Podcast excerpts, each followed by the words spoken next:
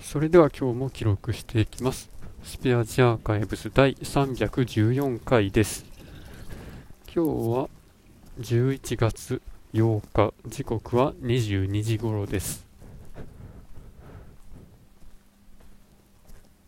今日は急になんていうか総務？の取締役と面談みたいなのがあったんですけど唐突すぎてちょっとあんまり言いたいことを言えなかったというかあんまりまとまってなくてなんか変な感じになりましたね。とりあえず遠いっていうのは言ったんですけど。